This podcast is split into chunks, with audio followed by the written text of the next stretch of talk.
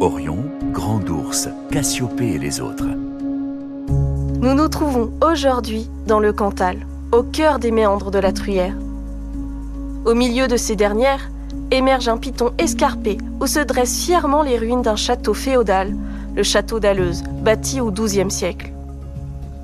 Longtemps propriété des évêques de Clermont, elle devint la propriété de Bernard de Garland, soudard qui sema la terreur durant la guerre de Cent Ans.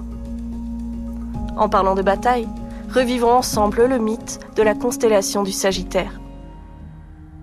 Le terme Sagittaire signifie archer, et des archers, il y en a énormément dans les mythes. Cette constellation peut représenter Pholos, centaure qui aurait épargné Hercule, Chiron, parfois affilié à la constellation du centaure, ou encore Crotos.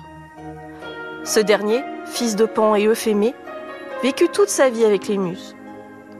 Il est considéré comme l'inventeur de l'arc et de la chasse, son inspiration venant de ses compagnes de vie.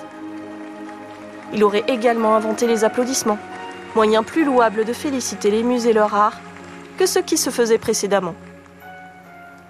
Astronomiquement parlant, le Sagittaire peut être observé à côté du Scorpion, face à l'horizon sud. Quand un observateur regarde entre ces deux constellations, il observe le centre de notre galaxie, où se trouve un trou noir supermassif, appelé Sagittarius à étoile, et situé environ à 26 000 années-lumière de la Terre.